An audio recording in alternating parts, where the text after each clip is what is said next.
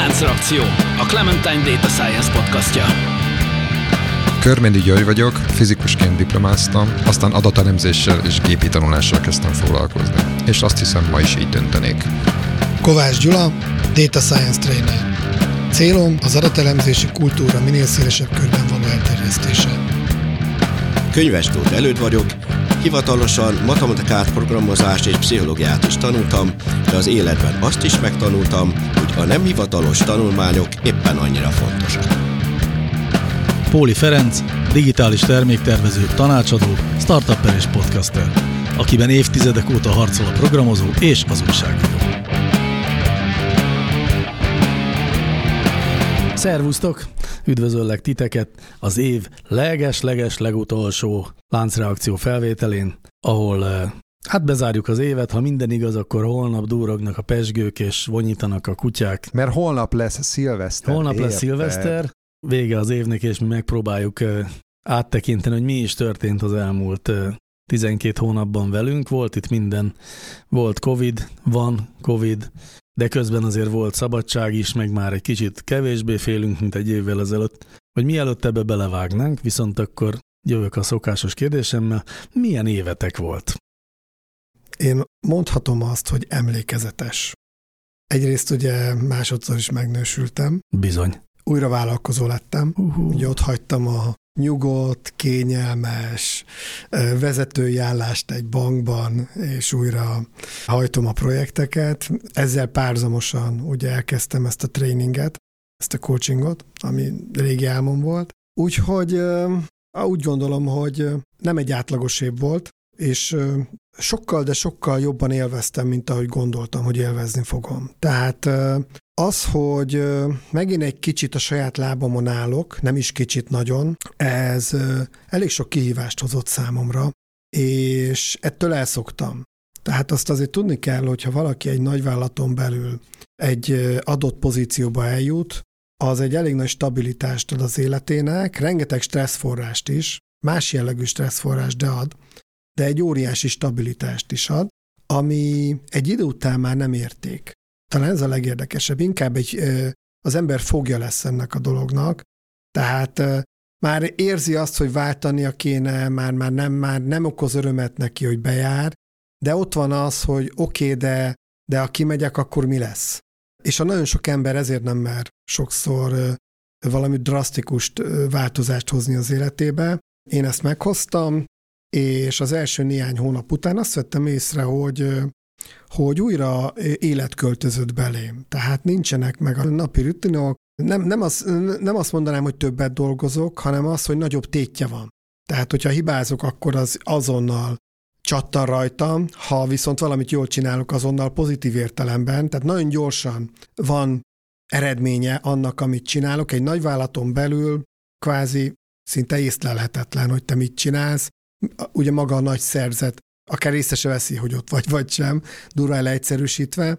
Úgyhogy ez számomra egy ilyen új élet kezdete év volt. Plán, hogy hozzárakom, hogy a feleségem, ez is egy régi kapcsolat, tehát már nagyon érett, hogy belevágjunk ebben a új élethelyzetbe, úgyhogy nem panaszkodom, soha rosszabb évet. Képzeljétek, én egy podcastba kezdtem az idén. Hú, hú, nem mondom. Kollégáimmal, meg barátaimmal csináljuk, és nagyszerűen megy.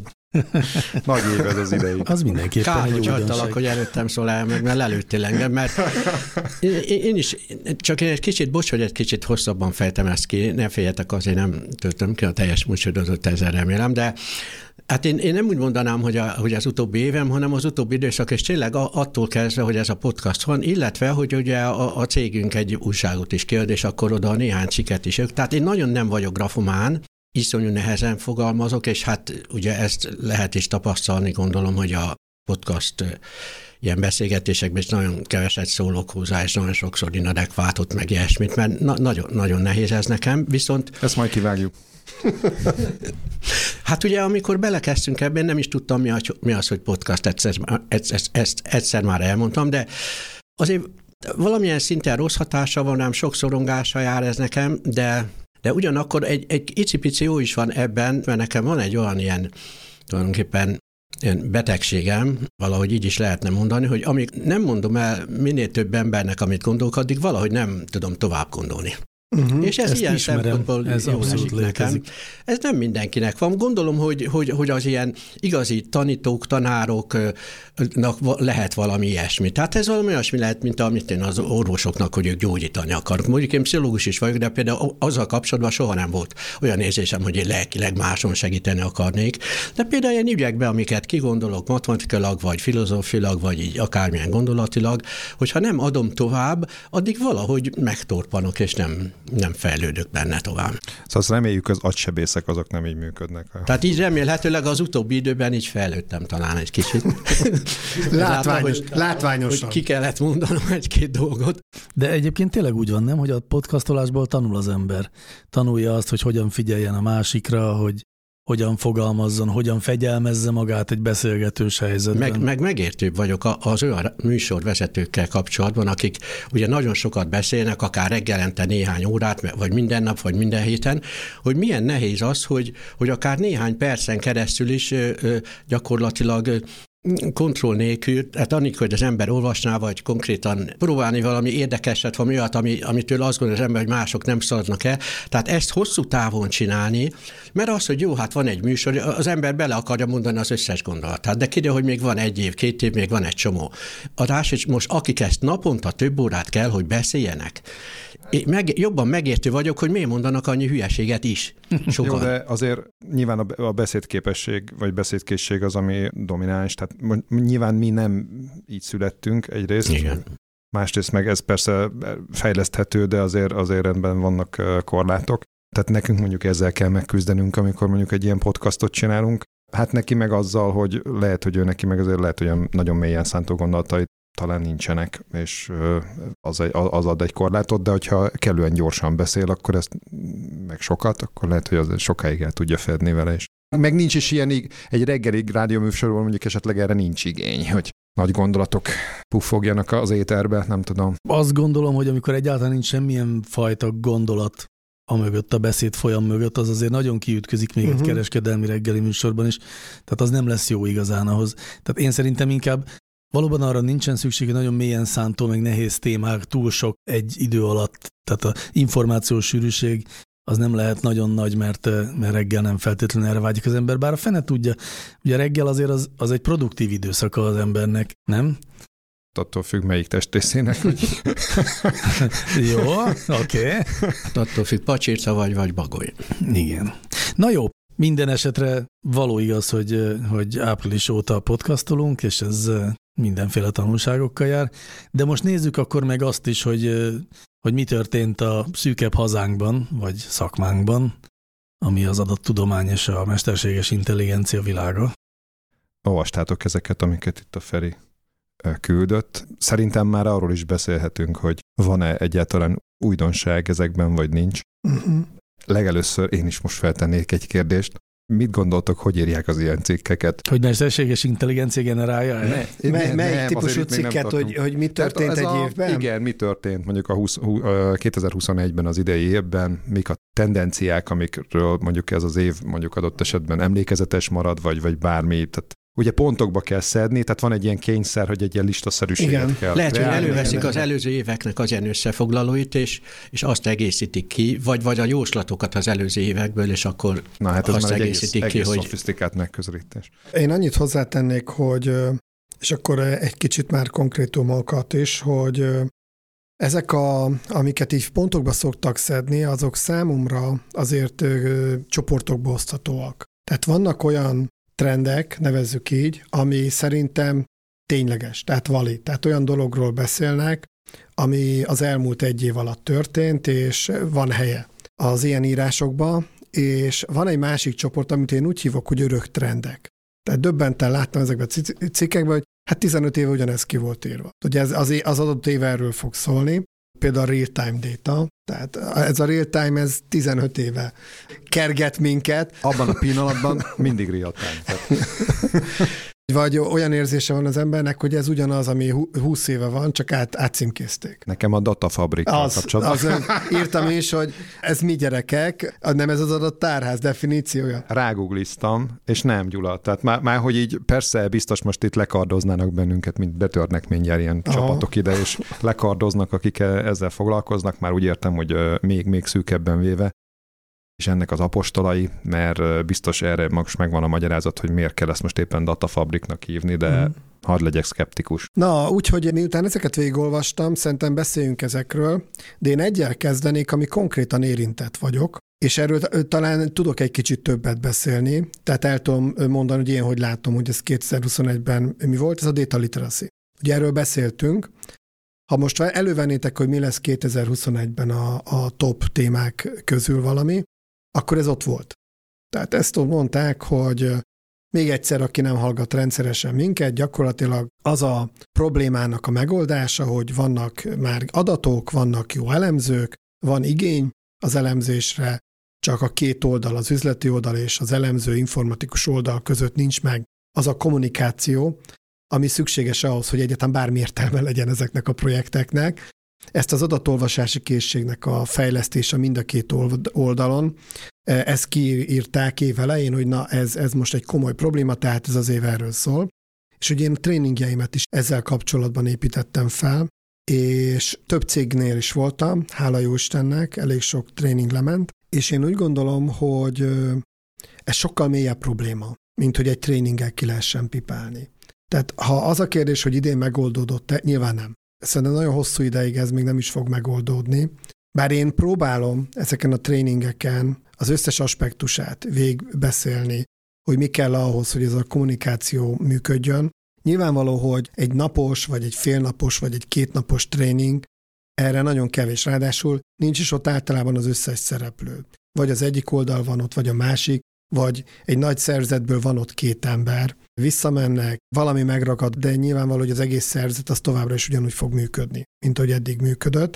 Én azt látom, hogy itt egyelőre nem is nagyon érdekeltek a, a nagy szállítók. Tehát akár a, a data science platformokat szállító cégek, akár a BI eszközöket szállító cégek, hogy ebben nagyon belemenjenek, ők pont ellenérdekeltek bizonyos tekintetben, ők abban érdekeltek, hogy minél nagyobb, szélesebb réteg elkezdje használni a, rendszereket, tehát a licensz darabok menjenek, menjenek, és az, hogy ebből ténylegesen ki az, aki tud profitálni, ki az, aki nem, az még jelenleg még nem, nem, nem annyira érett a piac, hogy, hogy ez egy annyira valid probléma legyen, hogy ezzel foglalkozzanak a cégek, majd el fog jönni, ahogy látom, néhány év múlva.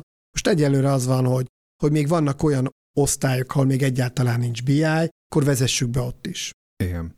Én csatlakozom egyébként a ki nem mondott javaslatodhoz, Gyula, mert szerintem azt arra akartál utalni, hogy elolvastuk ezeket a listákat, és azt gondolom, hogy ilyet mi is tudunk, vagy még jobbat is. Tehát akkor mondjuk igazából a saját, saját gondolatainkat ezzel kapcsolatban. Én összeszedtem egyébként párat, ezeket is megvitathatjuk nyugodtan.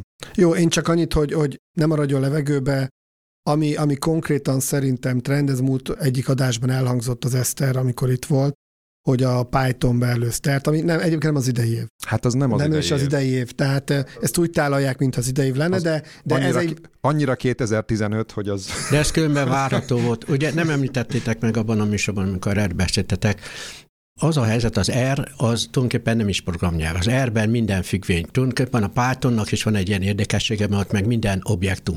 Tehát például az R-ben egy print parancs, hogy most valamit írjon ki a kép, az egy függvényel oldják meg. Pythonban az, a, az egy objektum, de mégis a Python az egy programozási nyelv. Bizonyos értelemben az R is, de mivel, és itt idézném igazándiból a John Pecket, ő kifejezetten mondta, hogy ez egy undorító nyelv, tehát programozási szemmel ez egy na- nagyon csúnya nyelv. Én például a szellemi bűnözésnek tartom, hogyha például valaki pszichológusokat, mit én a ilyen kompakt programrendszerek helyett elnyelven tanít statisztikára, mert szerencsétlen pszichológusok, akik még a matektól, meg, meg programozni se tudnak, és akkor ráadásul ahelyett, hogy egy ilyen korszerű felületen tanulnának valamit, és akkor még az ernyelvnek a csúnyoságával is bombázni, Én számomra ezért nem volt meglepő, hogy a Python átveszi a vezetést, mert az erre az egy programozói szempontból egy csúnya nyelv. Bocs, hogy már ilyeneket mondok, aki nagyon szeret. Én is szeretem az ernyelvet is. Tehát szó se róla, vannak abban is szépségek, de jobban szeretik a programozók, hogyha programozni is lehet mindenki hallhatja, hogy erőd visszatért közénk. Igen, új hála és, új és erős hanggal szólalt meg. A másik ilyen, ami aktuális, és nem ilyen örök trend, hogy mint real-time data, ez a, a home office-nak köszönhetően megjelennek az úgynevezett small data elemzések, amivel én konkrétan nem tudtam mit kezdeni, de ha ideírták, akkor lehet, hogy ez Amerikában vagy, vagy nagyvállalati környezetben ez megjelent, hogy... Szerintem hogy... semmit se jelent, Gyula. Tehát eddig is volt, meg ezután is lesz. De ez volt az egyetlen olyan, ami legalább ö, hivatkozik, hogy megjelent a Covid, home office van, stb., és akkor valami hatása lehetett a, az elemzés metódusnak. És van az összes többi... Szerintem máshol, de mindjárt... És az összes többi, amit felsoroltak, hogy cloud computing, augmented analytics, ez megint 15 éves sztori, és így tovább, ezek, e, ezek nem újak. Tehát én hallom a szerző főnökét néhány nappal korábban, hogy azt ígérted, hogy a hétvégére kész lesz az a cikk. Tehát hogy állsz vele? Ja, de ez a kedvencem. Én egyszerűen, én egyszerűen ezt a kényszert érzem ebben, hogy valahogy szedjük össze, rakjuk össze. A cikk maga az olyan értelemben nem rossz, hogy ha valaki nincs benne a szakmába, mint mi, egy kívülálló is elolvassa, legalább képet kap, hogy most mi az, amik úgy nagyjából trendek, bár ezt ez se mondanám ki teljesen, hogy csak ezek a legfontosabb trendek, de aki benne van a szakmában, annak tényleg inkább a, a saját hétköznapi élményei, amik a meghatározóbbak, hisz ezek, ezek igazából igazak. Tehát valóban ezek most trendek, de olyan értelemben, hogy ezek ilyen 10-15 éves átfogó folyamatokról beszélünk, ami 2021-ben nyilván volt, de lesz 2022-ben, és még lehet, hogy lesz 2030-ban is. És akkor Gyuri, Igen. alig várom, hogy mondjam. Szerintünk mik a trendek 2021-ben? Nem is a trendek, inkább, hogy mi történt 2021-ben. Én egyébként nem sajnálom őket, hogy egy kicsit megkritizáltuk, mert szerintem megérdemlik, de akkor mondom, a milyenket. Na. Jó, akkor a nulladik pontom az a, az év, évvégi trendírók alkotói válsága, ez jellemző az idei évet szerintem. De, de akkor ez, ez De ez, ez gyorsan, mert legyünk pozitívak. Jó, tehát az első az, az, az, nyilván a Covid. Én is azt gondolom, hogy ezt nem lehet kihagyni, és volt hatása szerintem a szakmánkra. Nyilván egyébként már ezt a tavalyi évet is jellemezte, de szerintem itt nem kell annyira görcsösen ragaszkodni ugye a naptári évhez. Itt egy korszakban vagyunk, ami a Covid korszaka, erre majd később is úgy emlékszünk, hogy ez volt az, amikor átalakult egy picit az életünk, és már talán sose lett olyan, mint előtte, sa-sa-sa. És hogy mit jelentett ez nekünk? Az, hogy alapvetően a data scientisteknek egy sokkal nagyobb része kezdett el még inkább online módon dolgozni. Ugye a tevékenységünknek nagyon nagy része eddig is, a technológiailag is, meg mindenféle módon, ugye pont a cloud miatt, cloud technológiák miatt már eleve online volt, de ez, ez sokkal jobban felerősödött, ami nagyon megváltozott, az ugye jellemzően a munkakapcsolatoknak a jellege, az is sokkal inkább online lett, vagy például a tréningek, amiket már te is mondtál, a, az oktatás, tanulásnak a, a formái is. Tehát e, egyáltalán bármi, amit, amit a szakmával kapcsolatban végeztünk, azt gyakran otthon a négy fal között a gép előtt végeztük. Ez nagyon nagy átalakulás szerintem, és ami az egyik hatás az az, hogy azok a módszerek, azok a módszertanok, azok a, a munkavégzés módja, ami eddig is meglehetősen online volt, az ezek miatt a kényszerek miatt is még inkább standardizálódott. Aztán a másik hatása a Covid-nak, amit én, én lehet, hogy egy kicsit azt gondoljátok, hogy én ezzel, ezzel erőset mondok, hogy a kevesebb kontakt, kevesebb közvetlen munkatársi kontakt és átalakuló, a kontaktoknak az átalakuló jellege miatt szerintem az innovációnak a intenzitása, a, a minősége az alapvetően egy lassan, de romló tendenciát kezd el mutatni. Ez akár abban is igaz, hogy az ezzel kapcsolatos ilyen innovációs, vagy mondjuk például kimondottan data science, vagy machine learning projektek is lassabban indulnak el, még talán annál is lassabban, mint mondjuk eddig ezek megint ilyen online, online hatás szerintem. Tehát, hogy ezek, ezek kicsit, kicsit lassabb lesz a, a döntéshozatal is. Tehát én ezt, én ezt úgy a saját üzletemben érzékelem, én ezt hajlandó vagyok kivetíteni. Felvállalom azt, hogy a én listám az egy ilyen meglehetően orbitális, ilyen földkörüli pályáról tekint a világra, biztos van, amiben mondjuk torz, de én ezt azt gondolom, hogy ez a, a, az innovációra van egy romló és lassító hatása. és ehhez kötődik e, ezen keresztül, ez picit talán már a harmadik pontom, hogy a lassulás, mint trend, azt kimondottan így külön is megfogalmaznám, és ez a Covid-nak a hatása, de ez, ez így az életünkbe szüremkedik, viszont ke, talán kevésbé tűnik fel, mert hogy így apró indirekt hatásokon keresztül. A másik oldal az, hogy nem értek el egyértelműen rossznak ezt a jelenséget, mert sok szempontból ránk fért már a nyugi, azt gondolom, hogy az AI-ra, erre az egész területre, data science-re nagyon jellemző volt az elmúlt években egy ilyen felfokozott, felturbózott intenzitás, minden nap új technológiák jöttek, az ember kapkodta fejét, hogy, hogy mihez igazodjon, meg hova, meg hogy ez most valóban újdonsága, vagy igazából valamit újra csomagoltak, tehát kényszeresen jöttek az újdonságok. Ez szerintem egy picit megváltozott, és jó irányba. Igen, de én szerintem ez, ez annak is köszönhető, nem akarok ellentmondani neked, csak, csak egy másik szempontot belehozni abban, hogy mitől tűnik úgy, hogy lassul ez a dolog attól is tűnhet, hogy ezekben mondjuk chatbotokban vagy úgynevezett mesterséges intelligencia fejlesztésekben el, elért egy olyan pontot, ahonnan tovább menni már nehezebb, mint elkezdeni ezeket a, a, az ügyeket fejleszteni. Tehát ez egy olyan dolog, hogy megy föl a hegyre az ember, egyszer csak már olyan meredek lesz, meg olyan magasabb van, hogy onnan magasabbra menni sokkal nehezebb. Hát még hogyha a csúcson van, onnan még magasabbra még nehezebb menni. Igen. Most kérdés, hogy tehát én nem mondom, hogy a csúcson vagyunk a mesterséges intelligenciával, de az én véleményem az, hogy tulajdonképpen azok a fajta lehetőségek, amik, amik ebben az adott technika által most adottak, azt azon kívül, hogy még, még lehet különböző konkrét dolgokba fejleszteni a chatbotokat, vagy bizonyos mértékig még fejleszteni a nyelvmegértést, de, de, de olyan szintekre, mint ahogy bizonyos ilyen fantáziák ezt képzelték, nem.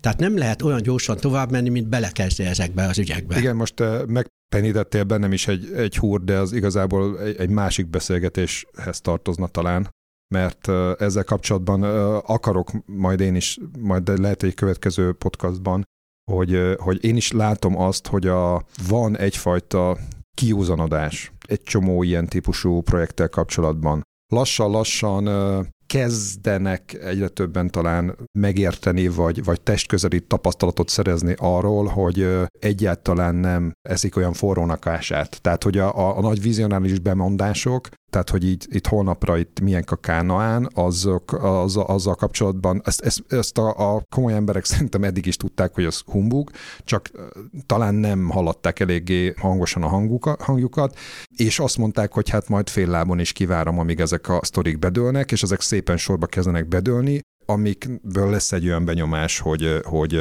mondjuk itt a, a machine learningben, vagy a, vagy a data science-ben itt egy csomó sikertelen dolog képződik, ezek valóban képződnek. Ez nagyon érdekes, itt sehol nem említették, de évelején voltam meetupokon, meg elolvastam, hogy mi lesz 2021-ben, nagyon sok helyen olvastam, hogy elkezdődik a jégkorszaka a machine learningnek, tehát ez a kiúzanodás. Az winter. A winter, uh, winter igen, AI winter.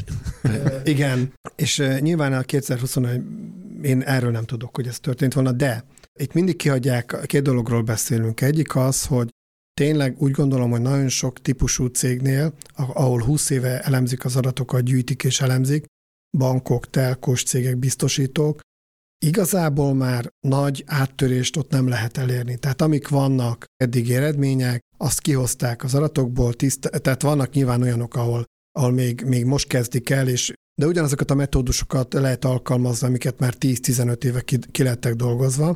Viszont túl nagy üzlet az adatelemzés, hogy ezt az ipar elengedje, hogy, hogy, hogy most túl vagyunk a csúcson, és akkor kevesebb bevétel jöjjön ebből. Tehát még mindig brutális push megy, ha eddig csináltuk adattárházba, akkor most csináljuk felhőben, ha most előjött a prediktív modellnek a, az eredménye egy nap után, akkor most csináljuk egy percesre. Tehát rengeteg olyan fejlesztés még bele lehet ezekbe rakni, ami üzletileg már tényleg nem indokolt, de túl nagyok már ezek a szállító cégek, a tanácsadók és a, a licensz szállító cégek, hogy azt mondják, hogy gyerekek, most akkor kivonulunk, mert ennyi volt e, ebben. Ezzel egyetértek. Én nekem akkor még egyszer az a javaslatom, hogy csináljunk egy téli külön számot.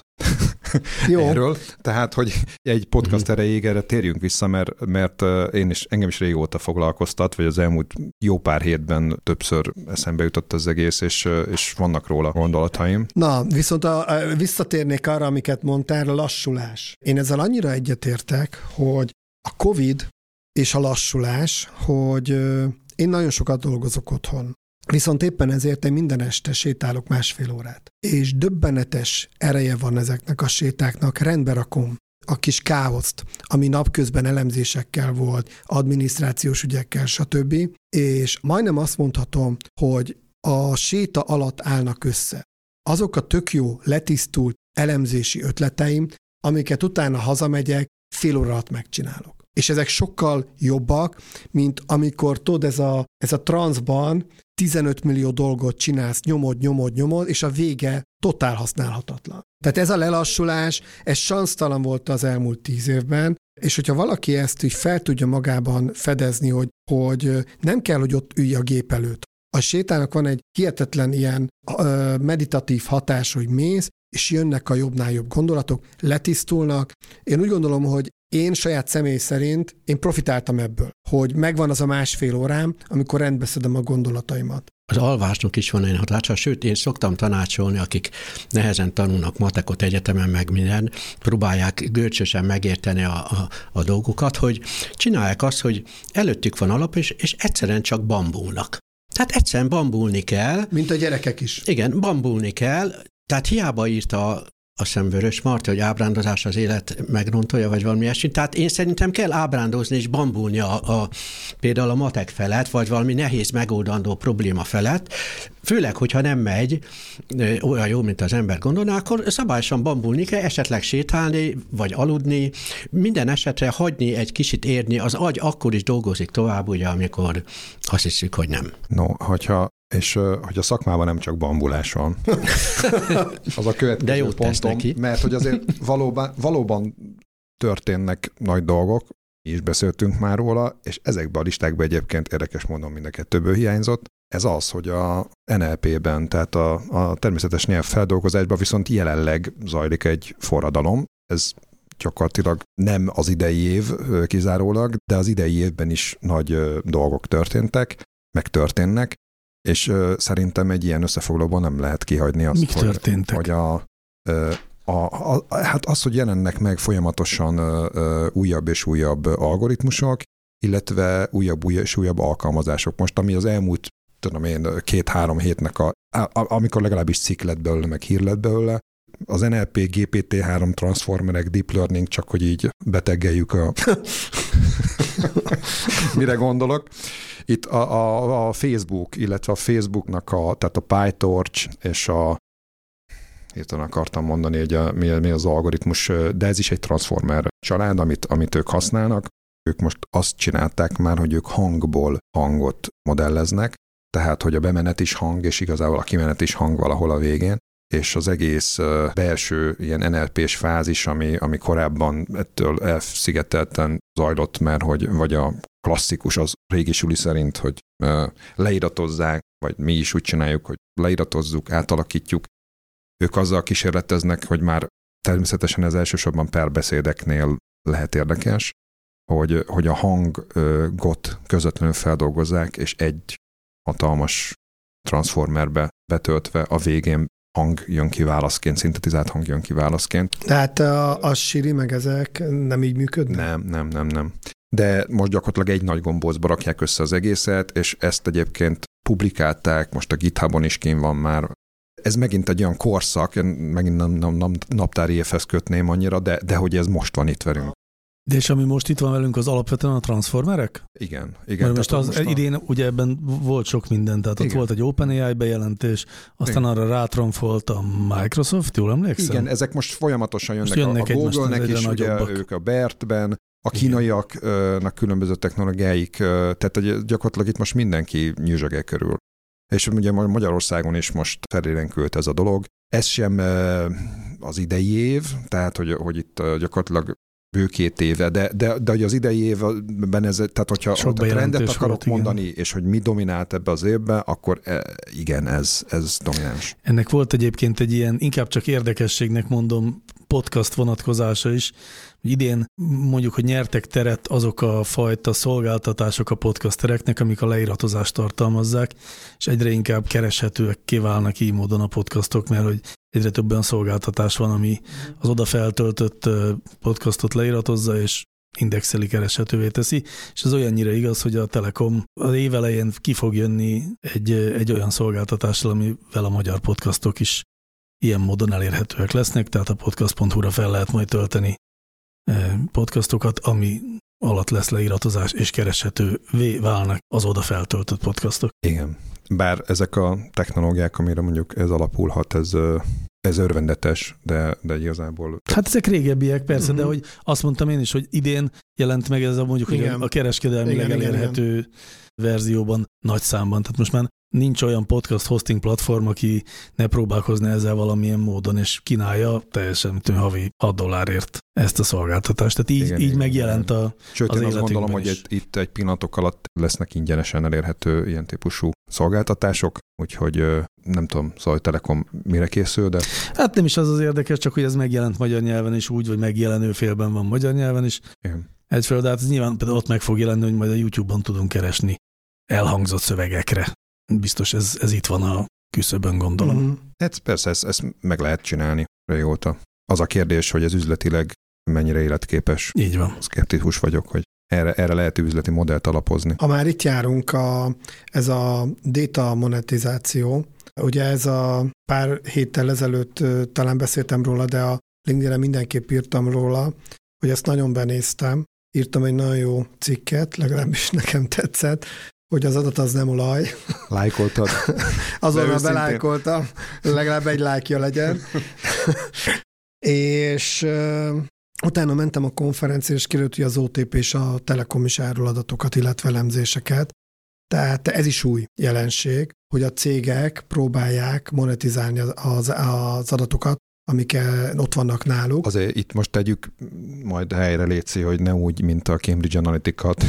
Tehát, hogy Én nem tudom. Ez így Tehát- félreérthető egy picit. akit érdekel, rámegy és megkeresi. Maga a jelenség érdekes, hogy ilyen szolgáltatást nyújtanak, hisz nyilván az OTP és a Telekom van olyan nagy, hogy tudnak olyan riportokat készíteni. Nyilvánvaló, hogy a saját ügyfeleiknek, ezt nem mondtam, tehát nem bárkinek, hanem a meglévő ügyfeleknek, és elsődlegesen a ráik vonatkozó adatokat mutatják be, de akkor is ez egy új jelenség, és majd meglátjuk, hogy hova fog kifutni, mennyire lesz sikeres. Ez öt éve, tíz éve egy, egyszerűen még nem volt, nem volt a térképen ilyen jellegű szolgáltatás, most viszont elindult, és majd meglátjuk. Jó, a utolsó trend demo, amit én még így felírtam magamnak, az egyébként talán valamelyik listába valamilyen értelemben felbukkant, vagy csak én asszociáltam rá, lehet, hogy inkább erről van szó, mert hogy ő nem arról beszélt, csak én arról, arról eszembe jutott, hogy valójában van itt egy trend, és ez a trend az az, hogy trendszerűnek látják egyesek, hogy most így már nem a data scientist a nagy divat, hanem, hanem most már a machine learning engineer. És egyébként ez szerintem így talán egy kicsit sommás, de azt viszont én is gondolni vélem, távol tendenciaként, hogy a klasszikus adatelemzés, meg ilyen értelemben a klasszikus data science, azért vicces, hogy nem klasszikus data science, hogy ezt így emlegetem, azt én egy ilyen stagnáló tendenciának látom, és ehhez képest meg a machine learning, ami meg a, így az automatizmusok, meg, a, meg az ilyen típusú rendszereknek a, az építése, az viszont, az viszont egy növekedő,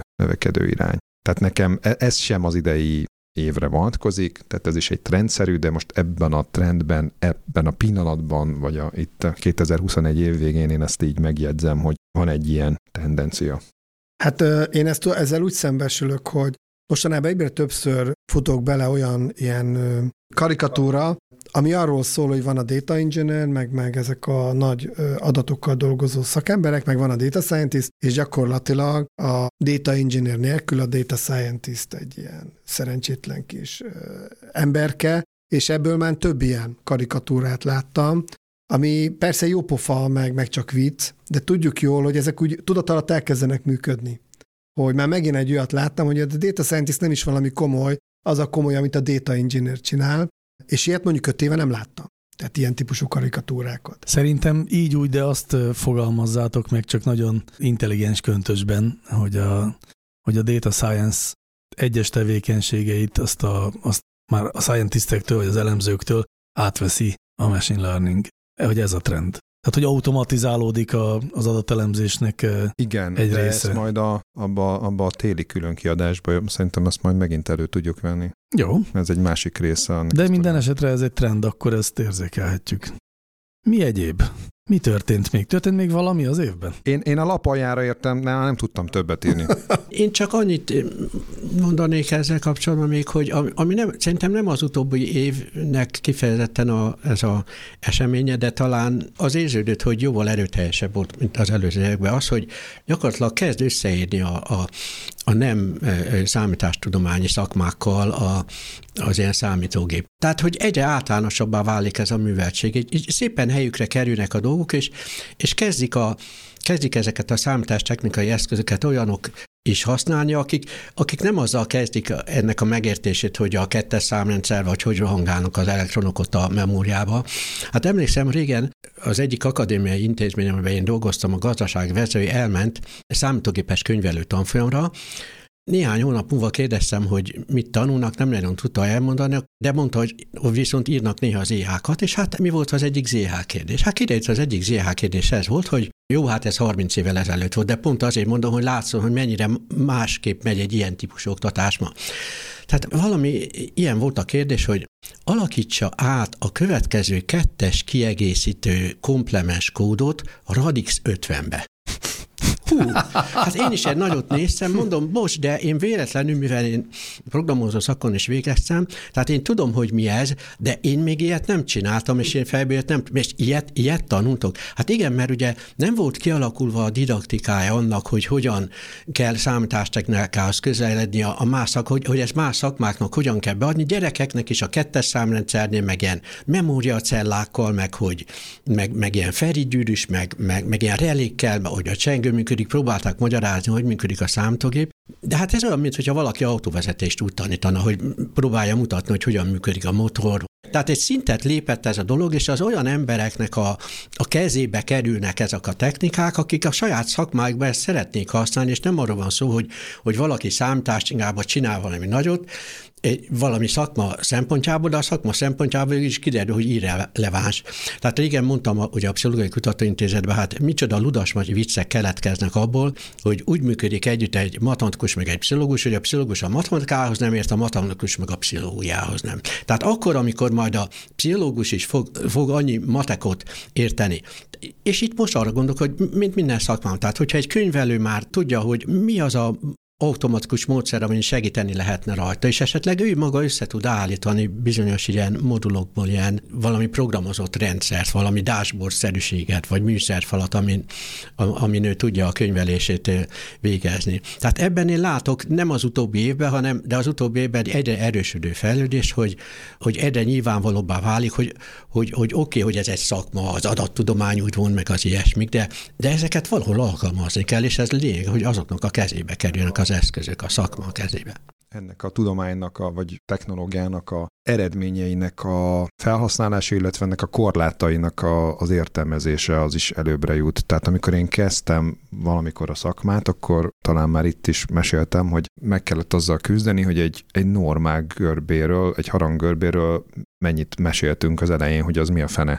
Tehát amikor mondjuk egy vezetőknek vagy felsővezetőknek tartottunk egy, egy, egy prezentációt, akkor az egy komoly része volt, hogy ez egyébként egy harangörbe, és egyébként a, a világban bennünket körbevevő jelenségekben, ahol sok faktornak a kis hatása adja ki az eredményt, abban általában ilyen harangörbe lesz a, az eloszlásnak az eredménye, sa, sa, és hogy erről kellett beszélni. És mára azért egy, egy normál eloszlást az egy picit úgy zsigeri, tehát átment az oktatás, oktatásba, és most már sokkal inkább oktatják, és én ezt most, ennek most már látom a jeleit, hogy ezt most, ez, ez most már nem kell elkezdeni elmagyarázni. Tehát, tehát nem kell keresnem a szemeket, hogy velem vannak-e még, hogyha mondjuk egy ilyen példát hozok, hanem számíthatok arra, hogy, hogy ezt tudják. És most van az, hogy a gépi tanulásnak ugye a fogalomrendszerei, tehát hogy a, most a különböző hiba mátrixok, vagy a, vagy a különböző ilyen, ilyen metrikák, amiben mondjuk egy, egy jóságot mérek, az is lassan kezd, az már talán kicsit szűkebb körbe, Viszont az a jelenség, hogy most a gép hibázik, és hogy ez mit jelent meg az, hogy mik ennek a korlátai, tehát hogy miért nem lehet tökéletes, ez, ez is lassan-lassan kezd átszivárogni, legalábbis üzleti alkalmazóknak a, a körébe, ott már talán kevésbé kell ezzel küzdeni. Az régen szinte megoldhatatlan volt, hogy megértetni, hogy bizonyos algoritmusok nem úgy működnek, hogy majd a gép kitalál. Ebbe egyébként még mindig, tehát borzasztóan a hibásak emberek, akik még mindig azzal etetnek, hogy majd itten tökéletesen kitalálja a gép, a, mert annyi adat van. Tehát ugye itt mindig az az, az illúzió, tehát hogy mentünk előre, és akkor big da, a big data, és akkor a big datából majd rohadtul. Tehát nem, tehát ez, ez nem ezt jelenti. Nem igazából én csak annyit akartam hozzátenni, hogy én egy kicsit vitatkoznék,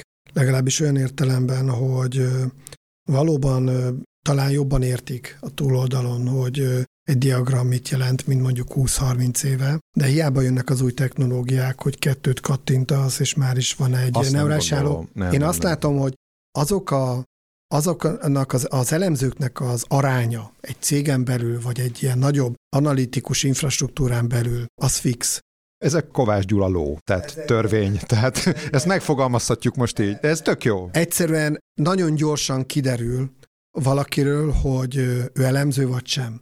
Aki nem elemző, lekopik. Tehát a, talán a Power BI-ra tudnám legjobban hasonlítani. A Power BI-on, hogyha valaki egy udemy elkezd egy tanfolyamot, komolyan fél óra alatt összedob egy dashboardot. Ha az a tábla, adattábla, ami alatta van, nem kell hozzányúlni. És erre még szerintem sok ember talán egyszer-kétszer ki is próbálja, mit tud a Power BI, csak az a baj, hogy az esetek 99%-ában mondjuk létre kell hozni új mezőröket. És kész, ott az emberek le is mozsolódnak. Pedig ott kezdődik az, az egésznek az, az értelme, hogy valami kijött, akkor még képezzünk új mutatókat, amik alapján még érdekesebb dolgokat találunk, és éppen ezért ennél már jobban felhasználó baráttá szerintem nem nagyon lehet tenni ezeket az eszközöket, de mindig kell majd az a plusz mélyebb elemzői, adatbáziskezelői, statisztikai tudás, ami eddig se volt meg, mert nem ez a szakmájuk, és ezután se lesz meg, mert ezután se az ő szakmájuk, és marad nálunk ez az egész dolog, tehát ez, hogy ez egy fix ráta,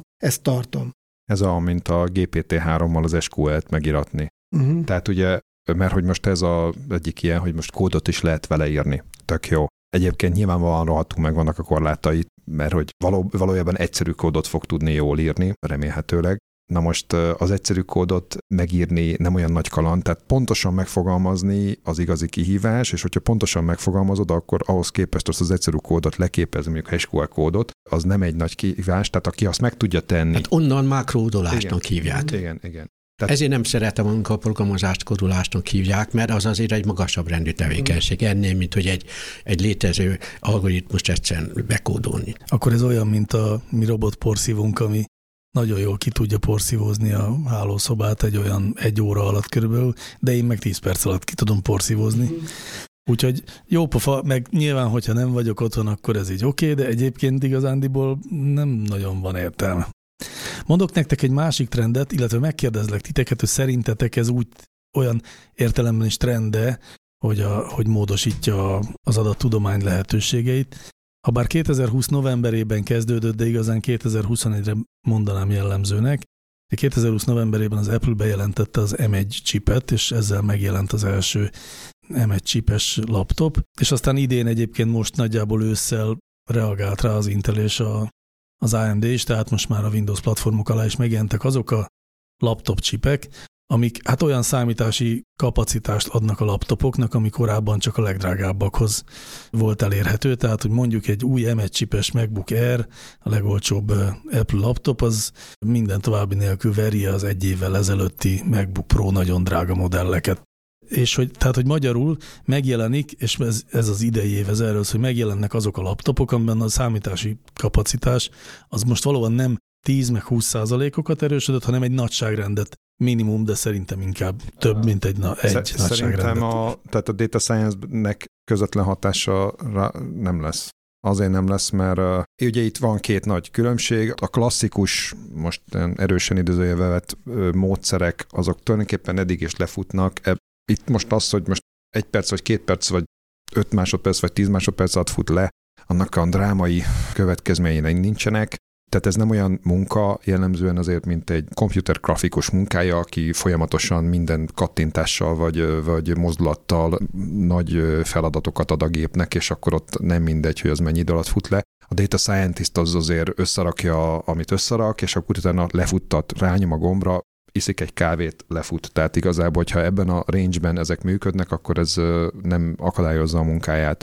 Viszont, ami a deep learninget illeti, az egy teljesen más történet, viszont a deep learningben meg ezek a csipek önmagukban, tehát nem ettől, tehát ott inkább a, a grafikus kártyák, az Nvidia, meg a többiek, akik, meg azok a platformok, amik ezt a, azt a elosztott futtatást lehetővé teszik, tehát ezek, ezek az igazán meghatározók. Szóval te azt mondod, hogy ettől nem, nem költöznek egyes mm, mesterséges intelligencia alkalmazások az egyéneknek a lokális gépeire, amit eddig csak a mainframe-ek tudtak Én ezt nem kiszolgálni. látom jönni. Aha. És azt el kell ismerni, hogy a hosszabb távon amúgy is a felhő felé megy a dolog.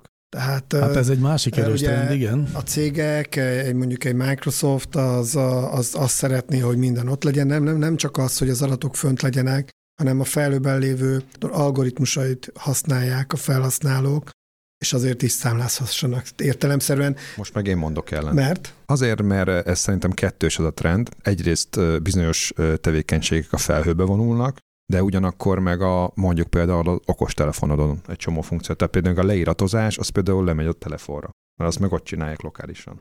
Igen, és így megjelenhet adott esetben mondjuk a gépi fordítás a telefonra, hogy persze meg is jelent, Igen. de hogy ez olyan szinten igaz, hogy a fiatalok már úgy utaznak, hogy, hogy az idegen országban a Google Translate-et használják arra, hogy megértessék magukat a pincérre, vagy hogy útbaigazítást kérjenek, ami nekünk nem feltétlenül jutna eszünkbe, pedig erre a telefon már most is többé-kevésbé hát én képes. Na, akkor neked eszedbe is jutott, igen. Nem, mert fiatal vagy. Mert fiatal vagy, lehet. Fiatal, a, hát igen, a, mert nászuton voltam, igen, ne igen, felejtsük. Igen. A fiatal házasok a nászuton. igen.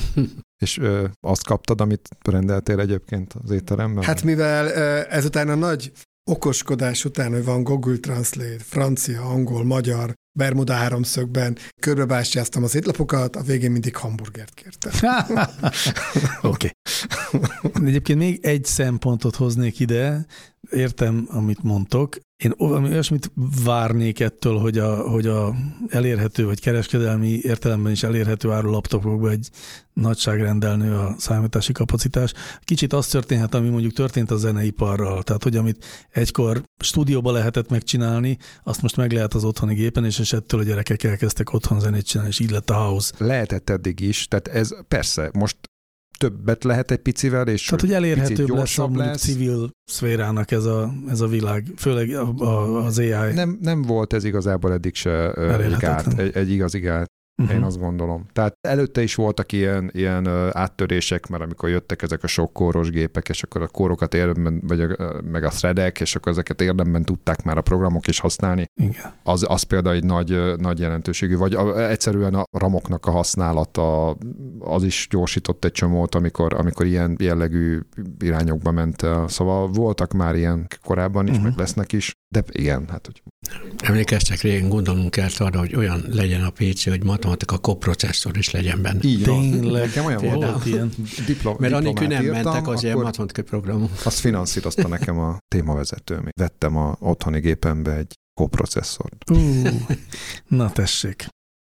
Jól van, akkor ezeket láttuk 2021-ben. Egy kérdésem maradt még, hogy mit kívántok adattudós és mesterséges intelligenciával foglalkozó kollégáitoknak a jövőre mi, milyen álmaik teljesüljenek. Mondhatnám azt, hogy világbékét. Mondhatod ezt. De ez nem nagyon szakma specifikus, de mindenképpen a világbéke egy jó irány. Borbúzát békességet. Tehát uh, igazából tényleg... És most előd mindjárt énekel. Passz. Passz. Passz. Értem, hát drága adattudós hallgatók, akkor magatokra vagytok hagyva abban, hogy mit vártok 2022-től. Hát semmiképpen nem, mert jövőre is itt leszünk. Úgyhogy akkor saját magunkat. Vissza. Úgyhogy, úgyhogy ezzel tudunk fenyegetni mindenkit. Jó, hát akkor boldog új évet a tisztelt hallgatónak. Boldog új boldog évet. Új évet.